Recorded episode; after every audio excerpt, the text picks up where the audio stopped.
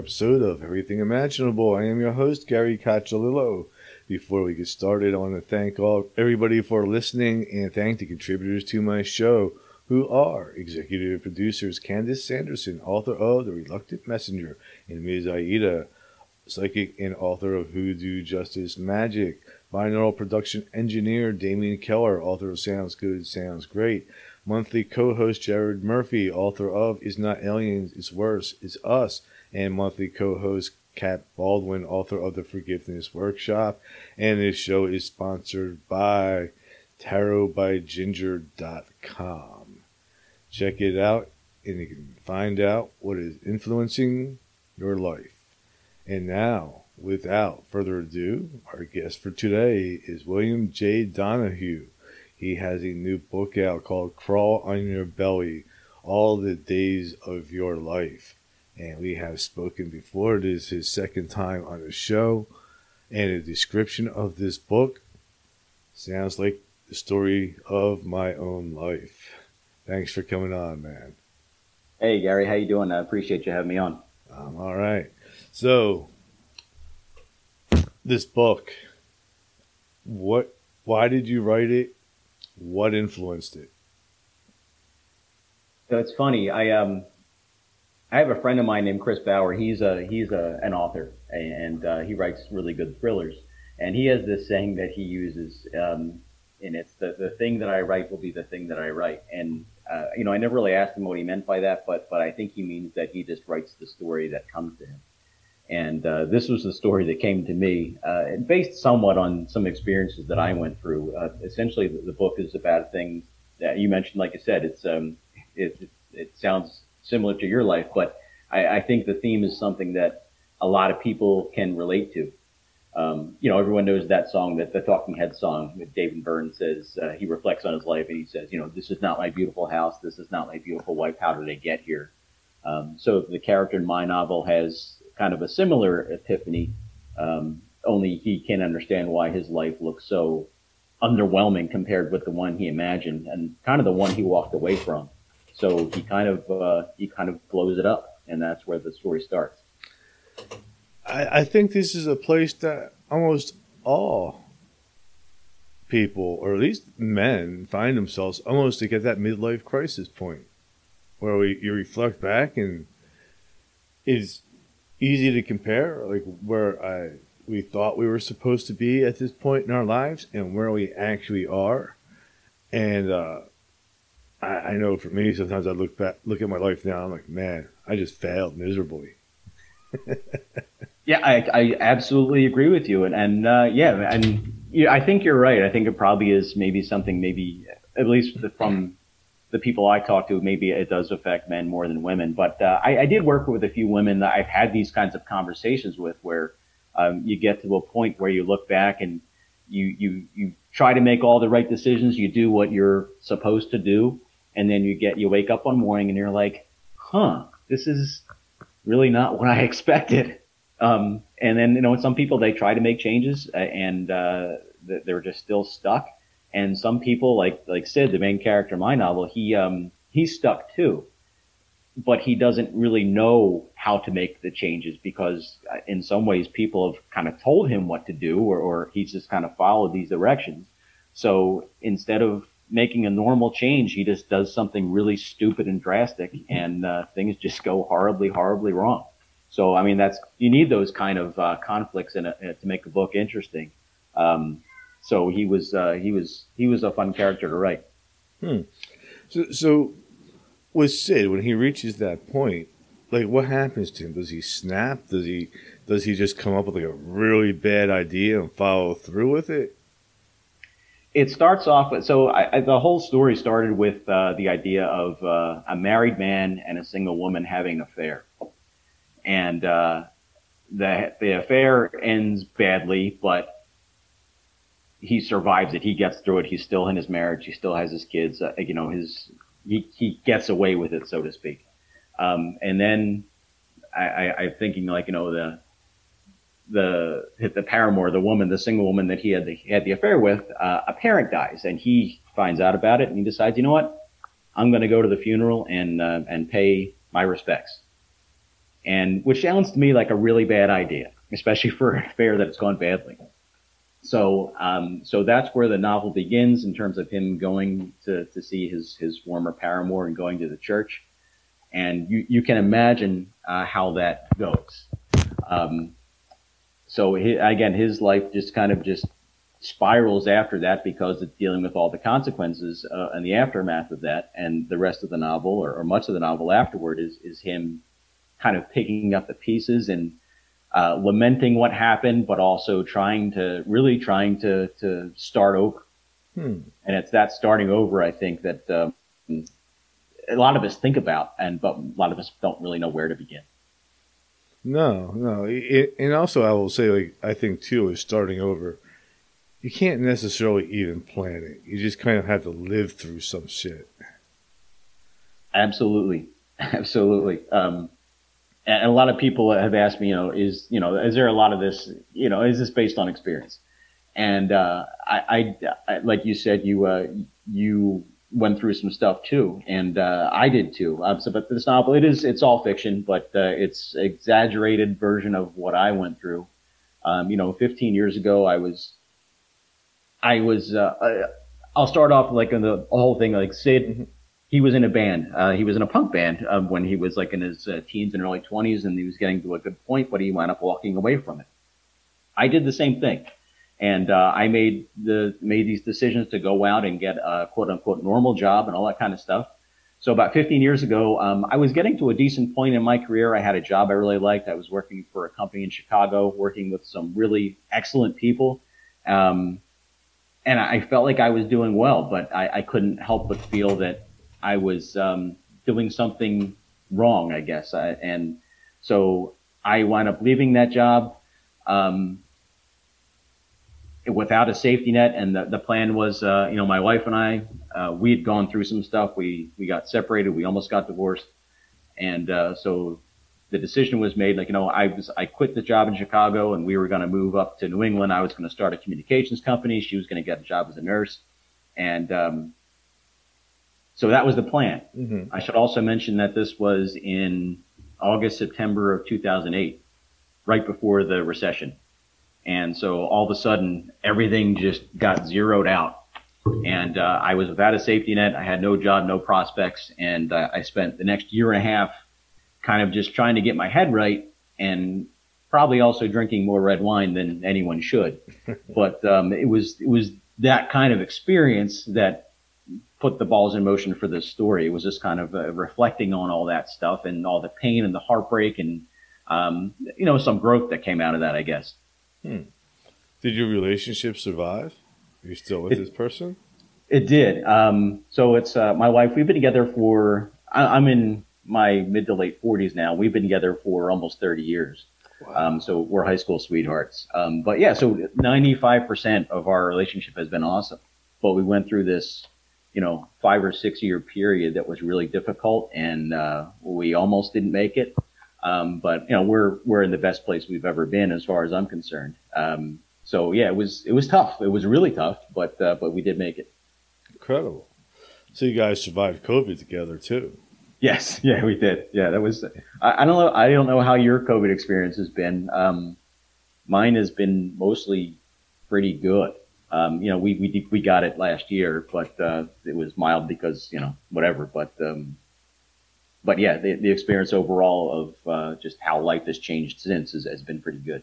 Hmm. Nah, I don't know. I missed rock and roll and going out and eating out and uh, not a big COVID fan. Yeah.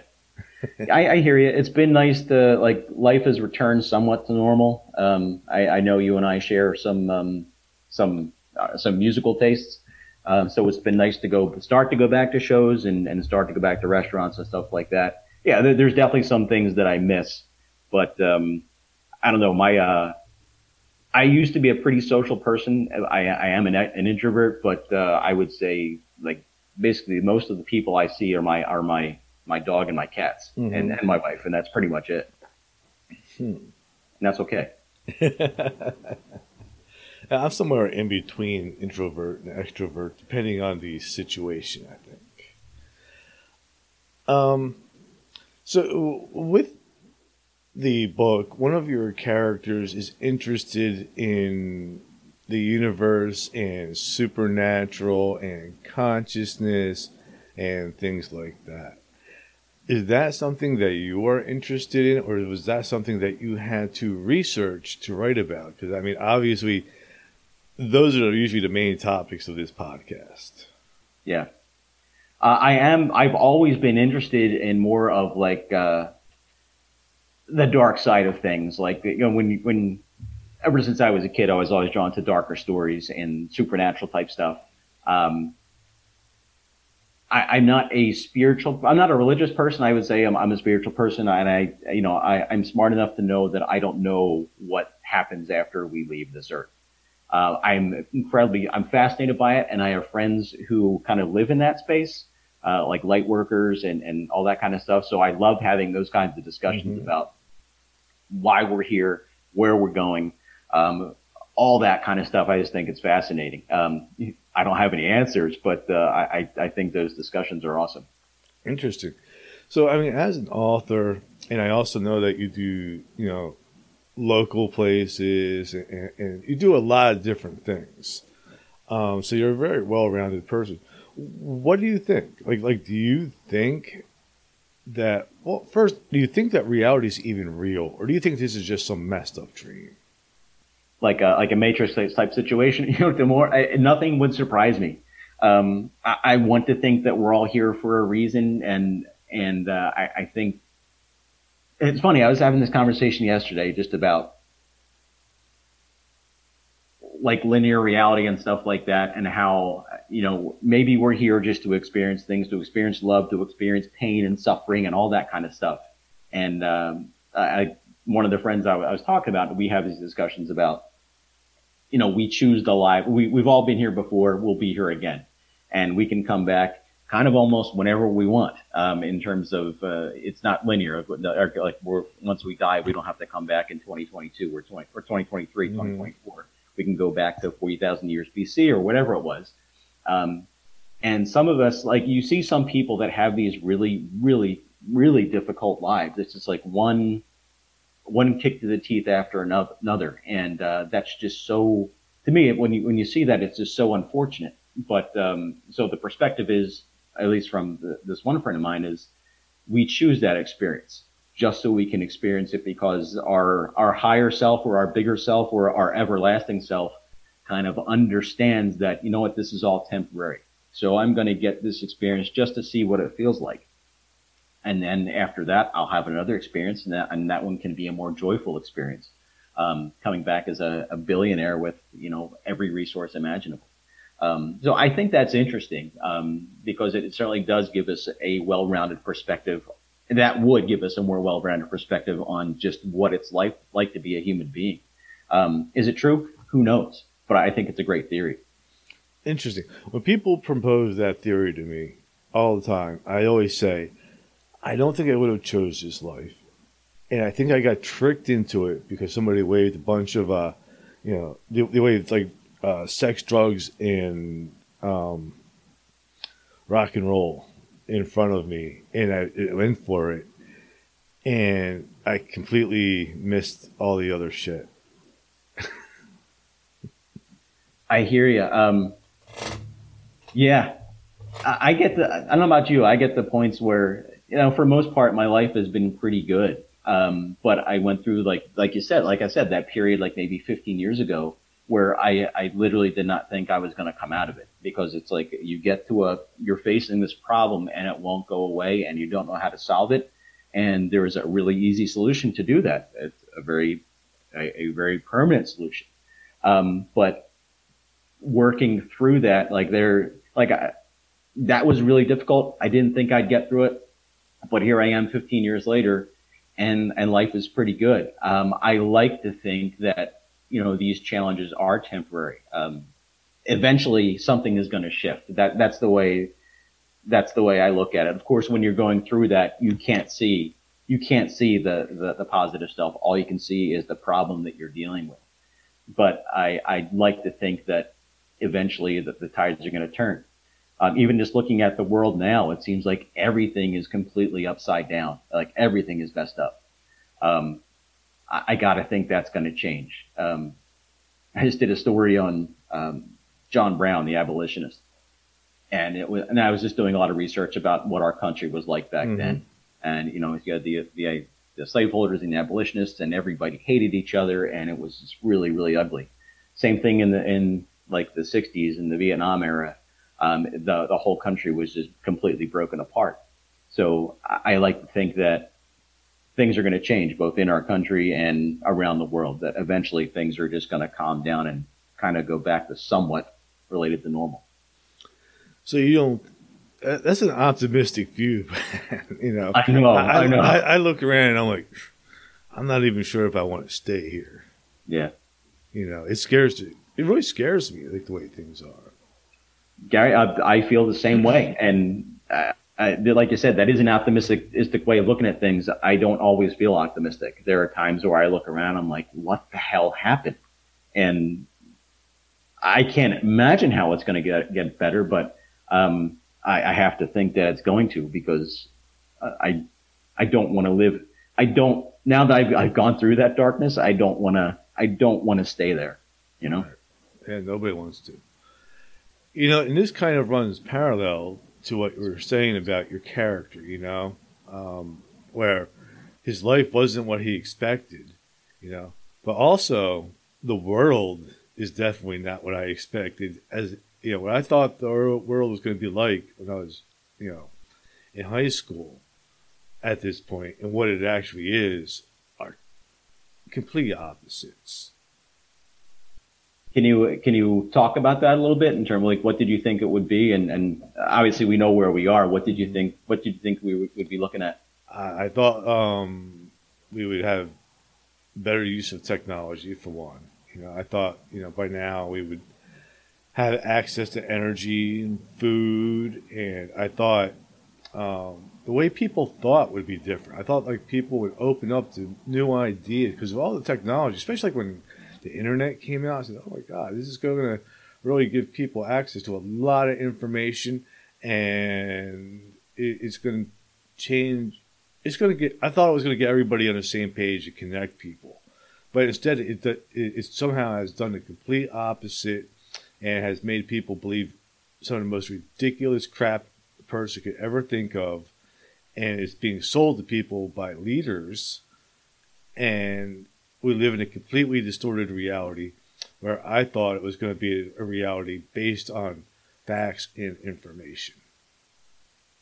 That's you put that so better than I could have. I absolutely agree with you. It's um, not I, to use the word enlightenment is is kind of silly, but yeah, it's just um, I, I think like ra- outrage is such a a powerful thing uh, and, and people really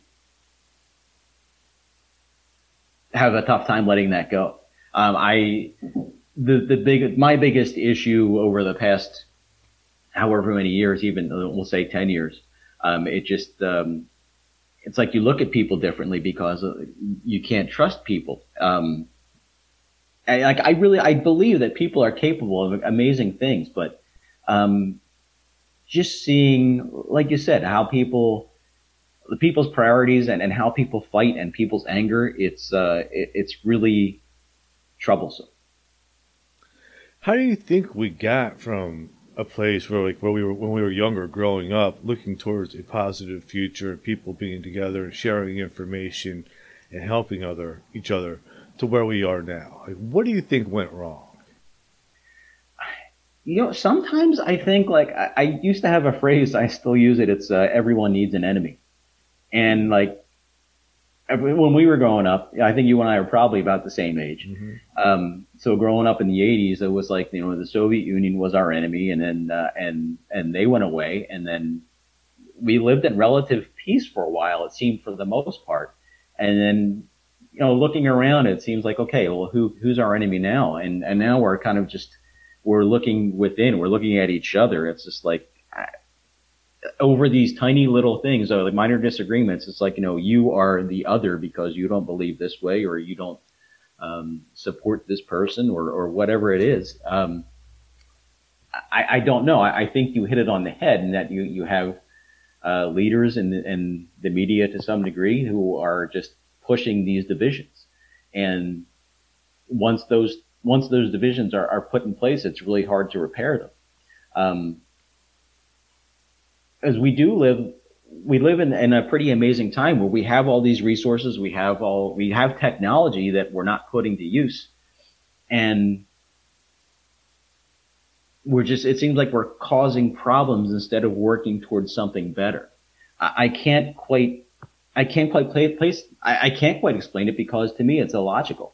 I, I can't imagine why we would want to be fighting over these really stupid small things rather than working toward actually doing something good. But um, I think it comes back to someone. Someone is benefiting. Someone or some multiple someones are, are benefiting from these divisions and, and benefiting from causing these issues. So, what world do you envision 20 years from now, like when we're 70 or like old guys? How do you think it is that we're going to, how are we going to look back at that, the 20 years between now and when we're like 70 years old? Gary, oh man, like, like, like, we're 20 years now, me and you are still doing a podcast. We're like, wow, let's look at this last 20 years. right. Oh my God, I that's a scary thought. I that's a thing I, I can't imagine. I can't imagine it at this point. Um, I really I, the the the optimist, the eternal optimist in, in, in me wants to say, you know, we're gonna get to a point where something is going to shift, something's going to change, and say, you know what, let's move on and do something different. And I really hope that something different is peace and enlightenment and, and all that stuff. Um, there's always going to be conflict. I know that, but I just really hope that we move past this like culture of enmity that has really just grown up here. Hmm. What do you think? It's a tough question. I mean, it's one that I can't even answer. I think I have a darker, more apocalyptic view. Um, in a way that in order for us to really figure things out or to move forward, I think the, maybe, unfortunately, the current system needs to be demolished completely, mm. and we have to kind of start over from a primitive level. Um, so my, I guess my view is a little bit darker, a bit more harsh and extreme.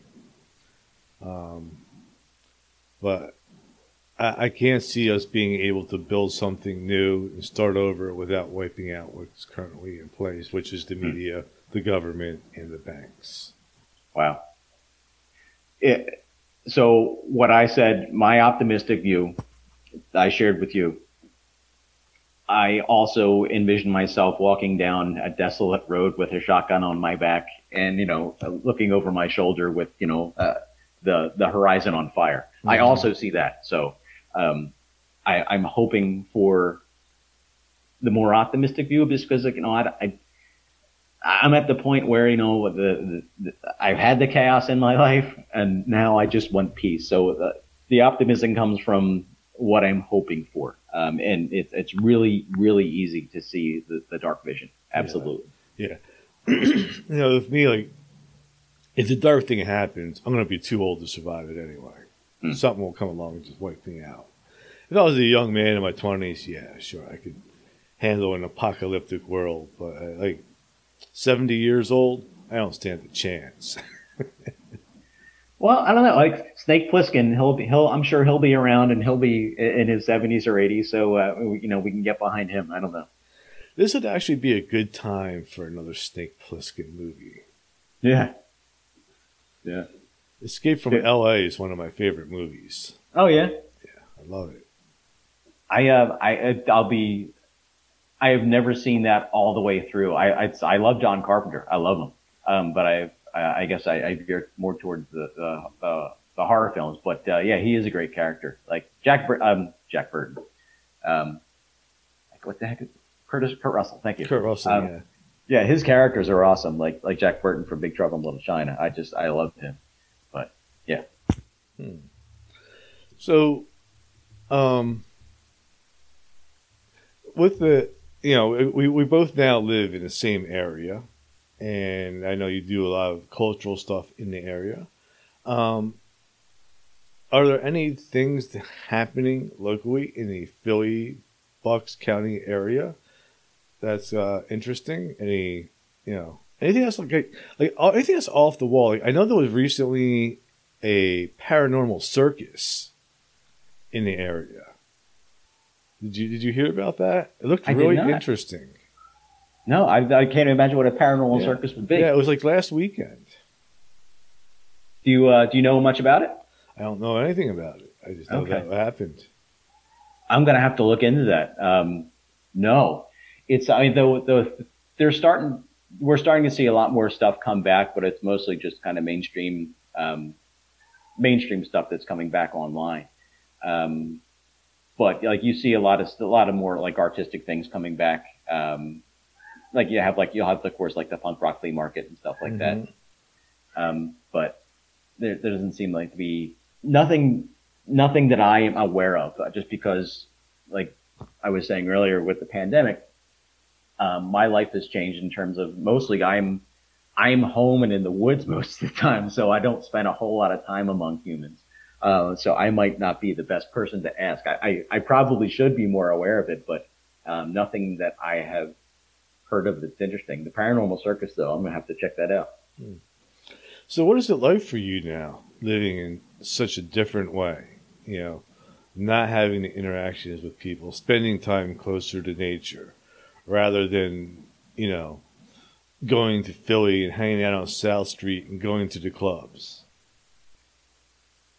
Um, it's really been, I'll say it's been wonderful. Um, I, I like we, we live pretty much in the woods. So like right out back, I could just walk out back and, and just walk among trees and there's a creek down there and it's just very peaceful.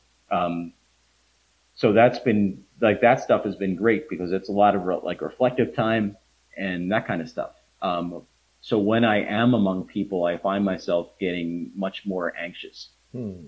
Um, so I, I, I've always, I'm kind of, I'm kind of like you. I, I am mostly an introvert, but um, I really enjoy socializing too, or I, or I have. Um, but now, so now, like when I'm out among people, um, I, I just get, I get eager to move on to be away from people.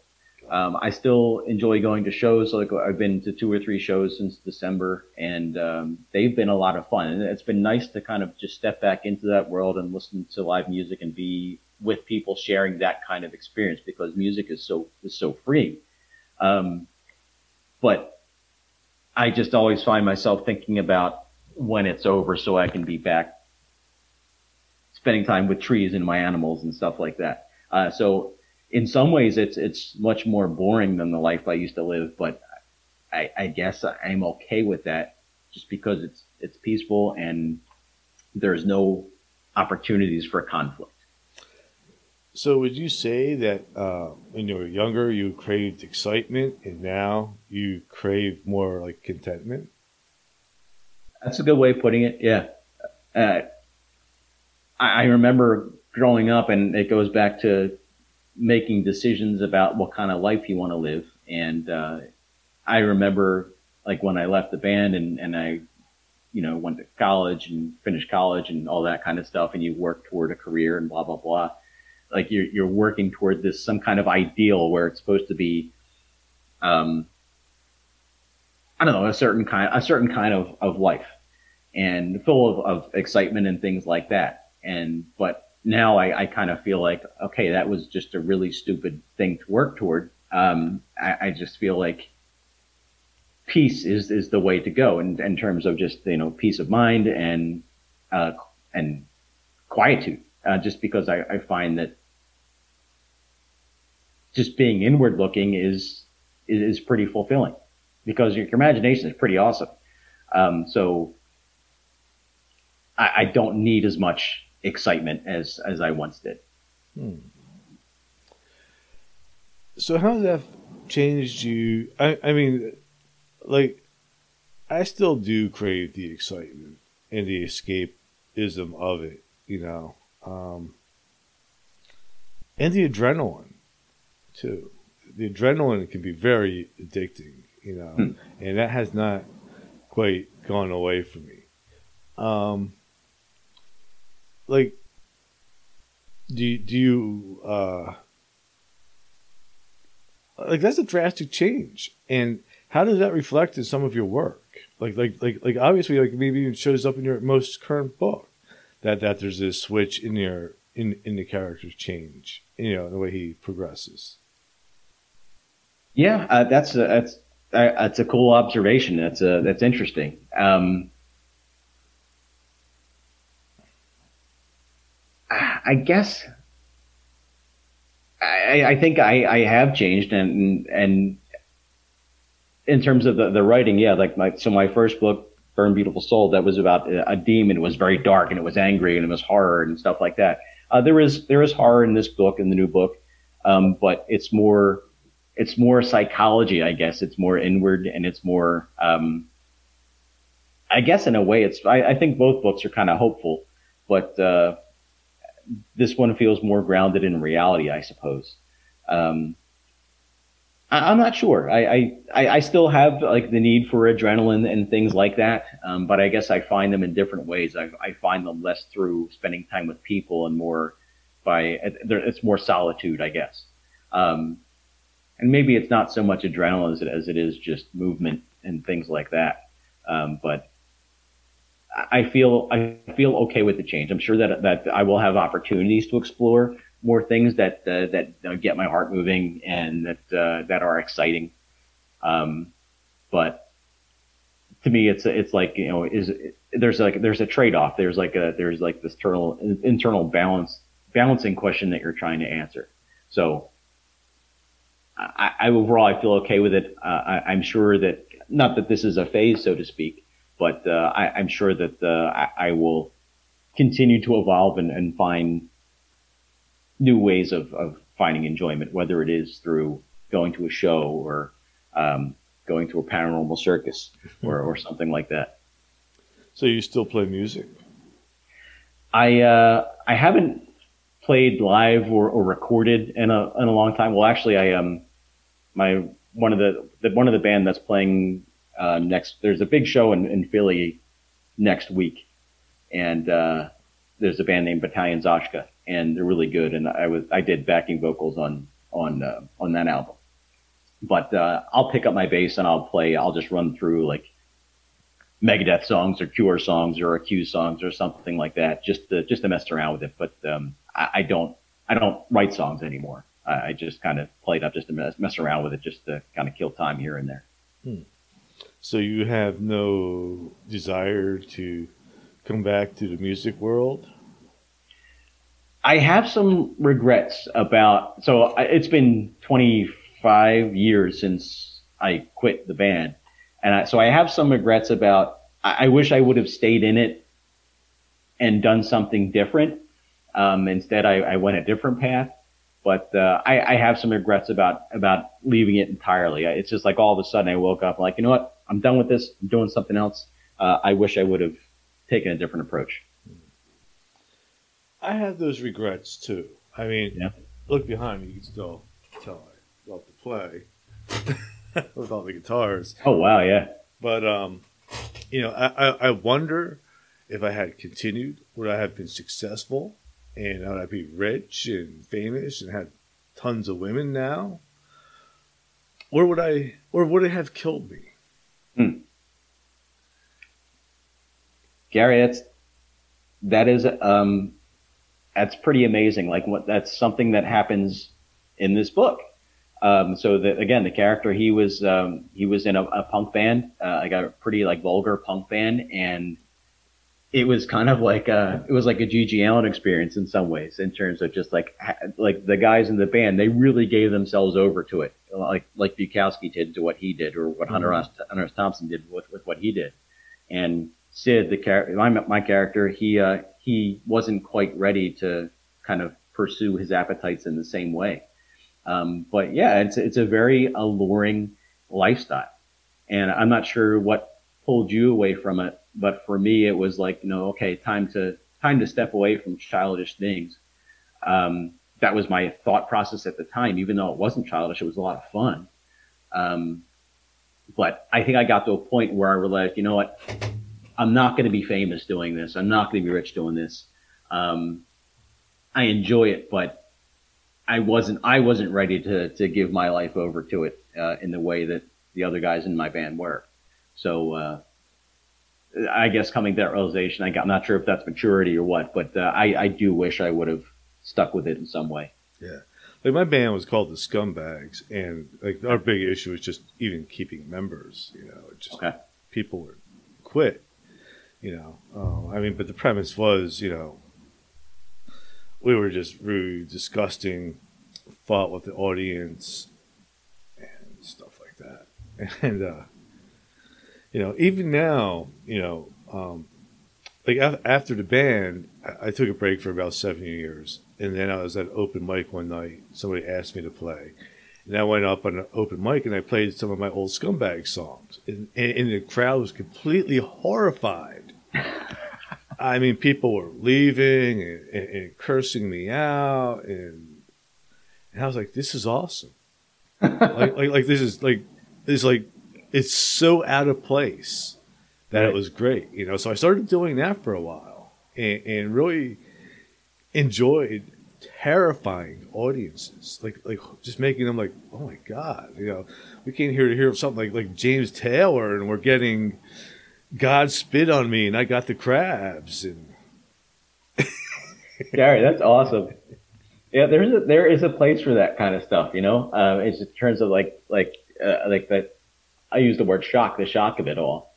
Just the experience of being part of it and dealing with. Uh, it's all part of the experience. It's like it's all wrapped in there. Um, just so that um, when did, if you don't mind me asking, so when did you realize you had that desire to like to play that kind of stuff and to, to almost like the, the rudeness and the belligerence and stuff like that. When did that kind of come into play? uh, ever since I was a kid, like when I was really young, I saw Alice Cooper on TV, and and that was it. I was like, that's what I want to be when I grow up. I want to be, I want to play loud music, and I want to be a villain, and I want to scare the living shit out of people. I want to scare people so bad that maybe they'll actually behave and not want to deal with this bad person That's or be that Yeah. bad person. So that's uh, that's interesting in terms of like you want to do something, but uh, like why? Like what's the why? I think that's interesting in terms of like ultimately you're you're you're doing it from almost like a place of not of caring, but uh, it, it's like you, you want to make people change their behavior or notice or something like that. Yeah, like, like it's almost like they make people look inside. Look at that dark. Look at how bad you really are, and do you hmm. really want to be that bad person? Hmm. That's fascinating. You know, like like a mirror. To be a mirror. Yeah. Yes. That's it. I've never heard it. I've never heard it put that way. But I, I guess I, I've never really asked anybody why. Um, because because there always is a why. Like, why do you want to do this? Like, because because one, you have something to say, and two, it's like you want to you want to make a difference in some way. Yeah, and it was also a great way for me to get rid. This, I mean, there's a second reason too, which is to unleash all that anger and angst and frustration in a way that it can be done without hurting people. And also, when you're doing that, your audience is partaking in it because it's a very interactive experience. So you're giving them the opportunity to release all that anger in a way where nobody's getting hurt and everybody's agreeing on this is what we're going to do. And then leave and then have after having that release, maybe that energy, that darkness is not going to come out in ordinary in the ordinary world on on unsuspecting people that you might normally inflict it upon. Yeah, release valve. Mm-hmm. Yeah, it's interesting. Like, it's all. I, I like that that idea. Uh, I just like it's interesting to go to like the punk shows versus metal shows, and I'm not sure if we talked about this last time, but um, like for, like we went to see the Menzingers in uh, Bethlehem probably about two years ago at this point. point, and it was and we're like you know we're in the pit and, and having a good time. And it was a blast, and it was so much fun, and people everyone's like getting you know getting their jollies out and everything but everyone was respectful. Everyone's helping each other up. And by the end of the show, I just I felt so light and so released, um, as opposed to you know, the last Danzig show I went to. Um, Goatwhore was one of the bands that opened, and it was just basically in, in those pits. It's just it's like I remember I'm I'm a smaller guy, Mm-hmm. and um, I just remember like two these two like behemoths, these massive guys, and all, they just sat there and just like literally just ran into each other and ran into each other and ran into each other. I, I guess the idea wasn't until one of them, you know, could no longer get up. Um, Uh-huh. So it was just an interesting dynamic to see one versus the other. But um, I, I don't know. I guess you you have you you have both sides of the coin. That is, yeah. There, I mean, in some ways, yeah, there is a, is a difference between the two crowds, um, except when you hit like like you know like when we, we were younger, like a crossover sort of started, and that mixing of of metal, punk, rap, and all of that. And that's like another thing I I, I, thought would be different too. Is I thought music would be more united. Hmm. You know, I thought there wouldn't be these extreme separate genres but there is, you know. And, and I look back at it like like people like I like this type of music, or I like that type of music, or I like this, you know. And I'm looking back like at the nineties, I'm like, man, it was like all the same shit. It was just considered like alternative, you know, rap, punk, metal. Yeah. Yeah, everyone, it seems like uh, everyone is kind of just divided themselves into tribes in terms of music and, and everything else. It's, Hmm. it's tribalism. Yeah, it's it's completely weird. Like, you know, I could go see like Public Enemy one night and Exploited the next night, and see some of the same people at those shows. Was it you that went to, I forget the, what's it, Prophets of Rage? Yeah, you that- yeah, okay. yeah. I saw them at uh, the Stone Pony. Oh, wow. Okay. That must have been a pretty, pretty cool place to see them. Yeah, it was an awesome show. It was really, really good. How is that, uh, how's the venue holding up? It's, it's exactly the same as it's always been. Yeah? Yeah, yeah. Nothing has changed. Okay. Yeah, it's, it's one of the few places that are still around in Jersey. You know, Hmm. all the other places have gone out of business, been knocked down. you know. Yeah. So it's kind of weird. I mean, only places here like really are is, is um, I think there's a, a bowling alley place, which is in Asbury, Stone Pony, Starland Ballroom, Hmm. and the casinos now is where people are playing. Which is where all the old school punk bands are playing now. yeah, Dead Kennedys. Um, it's- that that cracks me up that the Dead Kennedys are playing at a casino. Are you going to that show, by the way? I don't know. It's in June. You know, I don't know how I feel about a Dead Kennedys without Jello Biafra. Hmm. Is it really the Dead Kennedys? You know, I think maybe I'd rather go see Jello with the Melvins. Hmm. Because I think you know, I don't know. I'm more of a Jello fan than anything else. I mean, he he wrote the songs. He was the mastermind. Hmm. I think. What's your opinion on that? On Dead Kennedys? Mm-hmm. Um, I was never a huge fan. Um, I had like one or two albums, and they were I thought they were fun. Um, I mean, I, obviously he he's like an important figure, and I respect everything that that he put together. Um, but I'm not I'm not I wasn't always a huge fan of their stuff. What band were you? What punk band were you the biggest fan of? Like, like, what band did you like the most? Ooh. I'm not even sure if you would. I guess you'd call them a punk band. Um, I I loved Misfits. Uh, I love I love I love Sam Hain or Samhain more than Misfits. Um, I, I guess they're they're goth punk. I don't know. Uh, I like the Accused a lot. I like kind of that splatter punk stuff. Um, but it was I, I leaned more toward like crossover and metal. Like like Cro-Mags were one of my favorites. Um, but I mean, I I don't know if you would consider if you would consider Sam Hain a punk band, but um, Yeah, I, don't know. I don't know. That's sort of like a cross, like Misfits, Sam Hain, all that stuff. I sort of consider a crossover. How about DRI? Love DRI. I think they just Like- celebrated something like forty years together. Yeah, yeah. my uh, my stage name was Dirty Rotten Bill. Um, so like back in the day, like everything was Dirty Rotten this, Dirty Rotten that. So it was when when it was time to choose stage names, that was that was the obvious. Hmm. Yeah, somewhere I have I have a picture of me as a kid with a DRI shirt on. Oh yeah. Yeah. I was um I was driving around. This is probably last year, and I just pulled up in this parking lot, and this person had it was kind of a weird mix. Uh, they had two big Ozzy Osbourne stickers on the back of their window, and then a big Skank Man in the middle of it. It was like, what? That's that's kind of just a strange pairing, but I, I thought it was pretty cool. No, I used to do that too. Like I, I like I said, like I, would go to like a, um, you know, like a, a DRI show one night, a Public Enemy show the next night, a Mighty Mighty Bosstones show the next following night. You know, um, maybe a Jane's Addiction show, or it was just all this variety of, of, of music Yeah, that would, you know, just touch different parts of your being. Uh, Gary, that's an awesome point. I, I love that. Um, like I, I still listen to all the stuff I listened to as a kid, but honestly, I, I find myself, I'll be honest with you, I listen to like Taylor Swift, like some of her new albums. They're actually really damn good. I don't care. I don't care. It, it's really good, and it, it touches something. Like if it makes you feel something, then I think it's awesome. Yeah.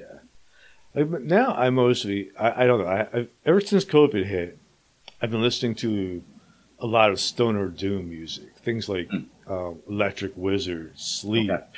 um, just really heavy, slow, grinding type of music. Um, and, and it's an interesting style because I mean it does attract again metalheads and punk rockers. You know. I imagine there's probably like a lot of people like that. Um, like that seems to me it fits. It, that reminds me of like uh, like Uriah Heep and like like old like Zeppelin stuff too. Like I imagine that it draws a lot of those folks too. They're just the old like the hard rock folks, and even like Phish people probably.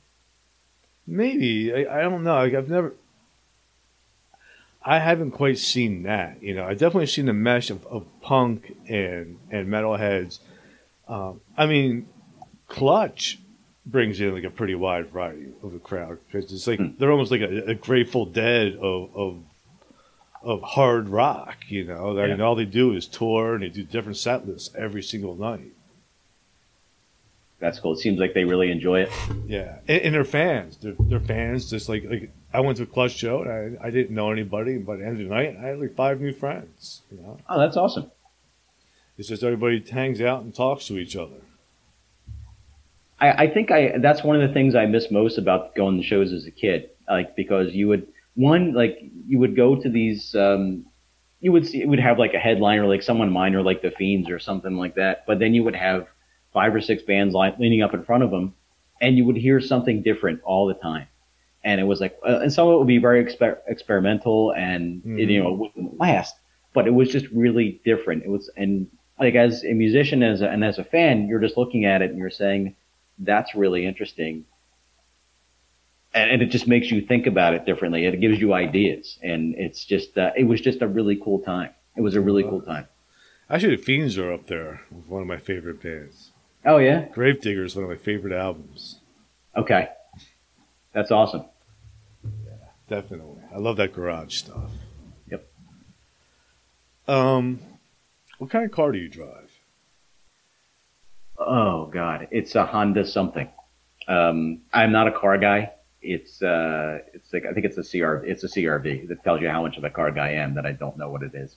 Hmm. Nothing remarkable. No. So, so, so, do you have any bumper stickers? Uh, I do not. Uh, I did. I used to have this truck that I loved back in the day. It was like this tiny little pickup truck, and um, I, I loved that car. But um, yeah, I had a couple bumper stickers on that, but um, like just like a dance. it was like a Danzig Sam Hain Cro-Mag. It's nothing, nothing too exciting. Hmm. Are you uh, are you decked out? I, I have a Jeep Wrangler.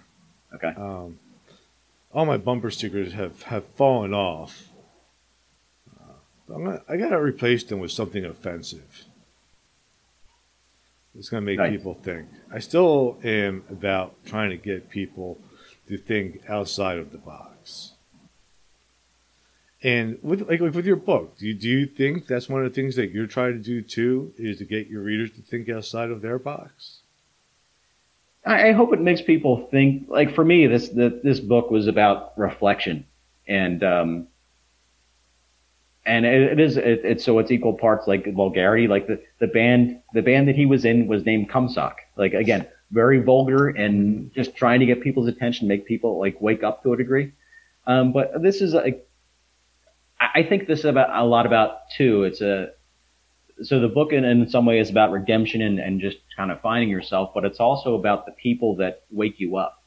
Um, so you might meet someone along the way, whether it's at a show or, or maybe you work with someone or, or, whoever it is that just all of a sudden, like you, you just find this connection and it might not last. It might be for a short time. It might be a couple weeks, a couple years, um, whatever it is, but then they're gone but that person like leaves like a thumbprint on you because they, they make you they open your eyes to something uh, they make you feel something you haven't felt before uh, and they just change you.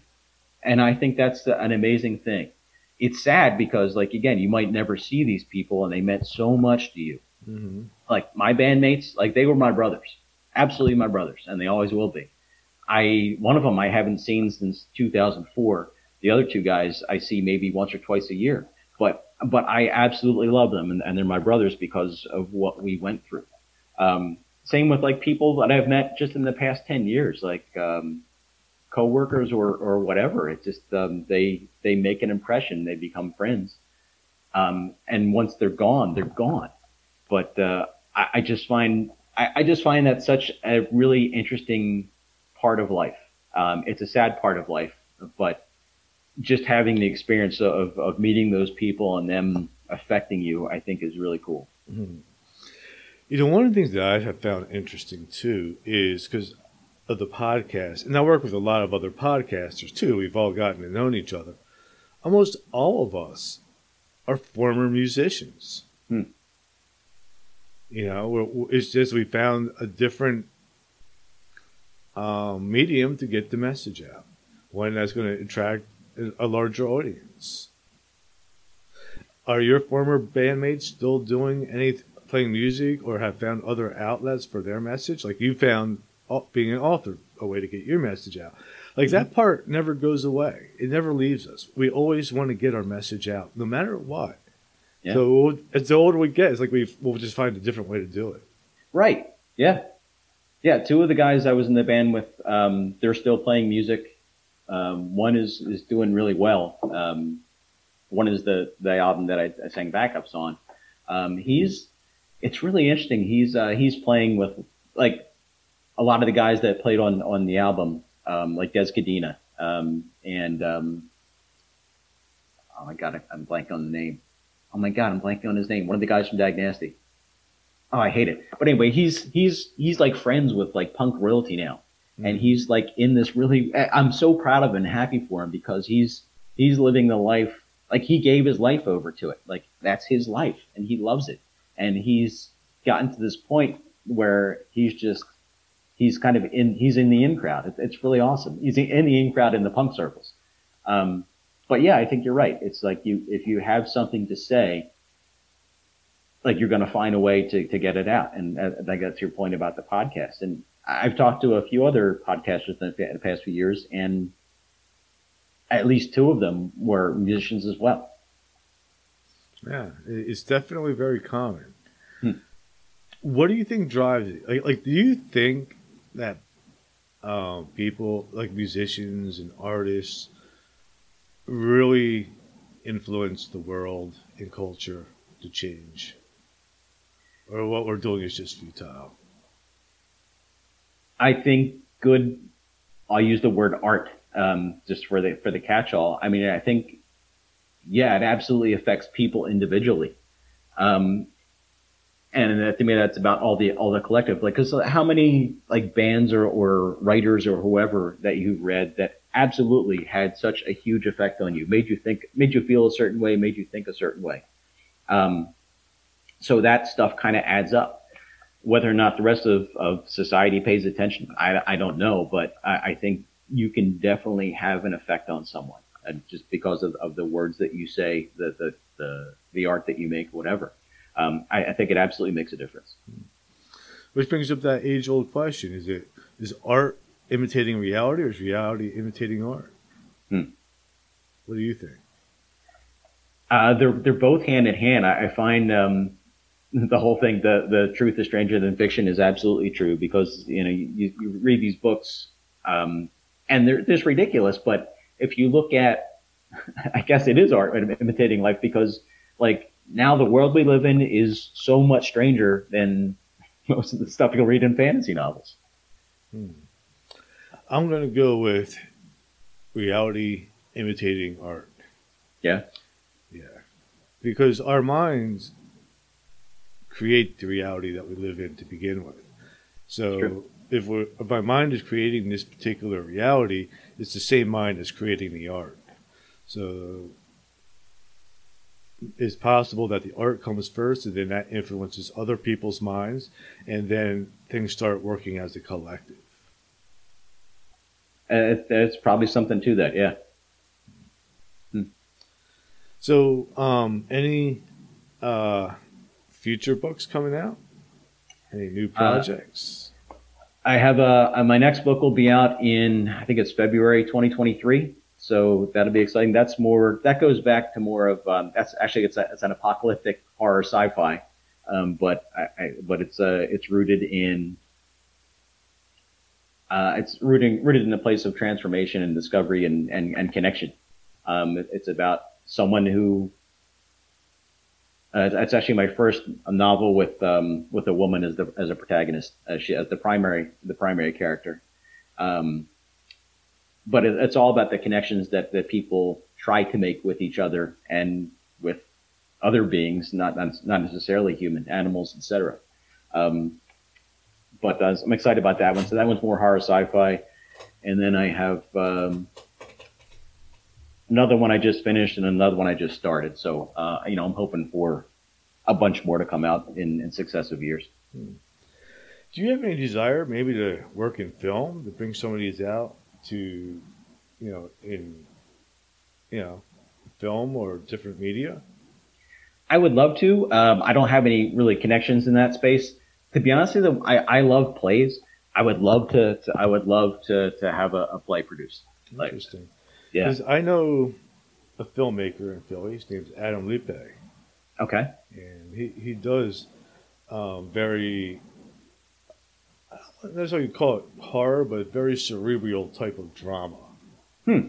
That's very multi-layered with a lot of meaning behind it. Adam Lippe. I'll have to look him it's up. L I P P E. Thank you. Yeah, he's a friend of mine. Just don't you know me. Oh yeah. Okay, great. Is he uh, is he from uh, your your punk past? No, oh, I met him podcasting. Uh, we've been friends, and he lives in Philly. Had him on quite a few times. Oh, excellent. Very interesting, smart guy. Yeah, I I, I love uh, anything that gets people to pay attention. I think is a good thing. Um, that's one of the reasons why I like plays, which is kind of like a not that it's dying, but I don't think too many people pay it. Not I as love, many people. Pay it. I love attention. plays too. Actually, I love going to the theater. Any, yeah, any live entertainment. Honestly, it has a more emotional human connection than sitting there watching something on a screen. That's exactly right. Yeah, absolutely. And it seems like they go, not every play, um, but a lot of plays, they just go very, they, they just go very deep. It's not, um, like a lot of the, the movies you watch are just very surfacey. Um, but the plays really, they just, they, they pull off the band-aid. Mm-hmm. Yeah, I love live theater. Um, so uh, before we wrap it up, where's the best place for my listeners to find you and get your books? Uh, the most central place is probably my just my main website, which is uh, wjdonahue.com. So all the books are up there, all my other, all my social, etc. Uh, you know, the books are available in you know bookstores on Amazon, Barnes and Noble, all that kind of stuff. But uh, wjdonahue.com is probably the best place to start. All right. So what I'll do is I'll put a link to that in the notes of this episode. So if my listeners want to check your book out, uh, they can um, click on it and read it, buy it. And I encourage them to do so. And also, I hope they leave reviews because reviews are what really sell books. more than anything else. Um, and it's been a pleasure talking with you, and uh, it's been great. Thanks for coming Yeah. back on again. Same here, Gary. I appreciate you uh, taking the time and having me on. Awesome. Now hang on for one moment, and I'm just going to play the outro.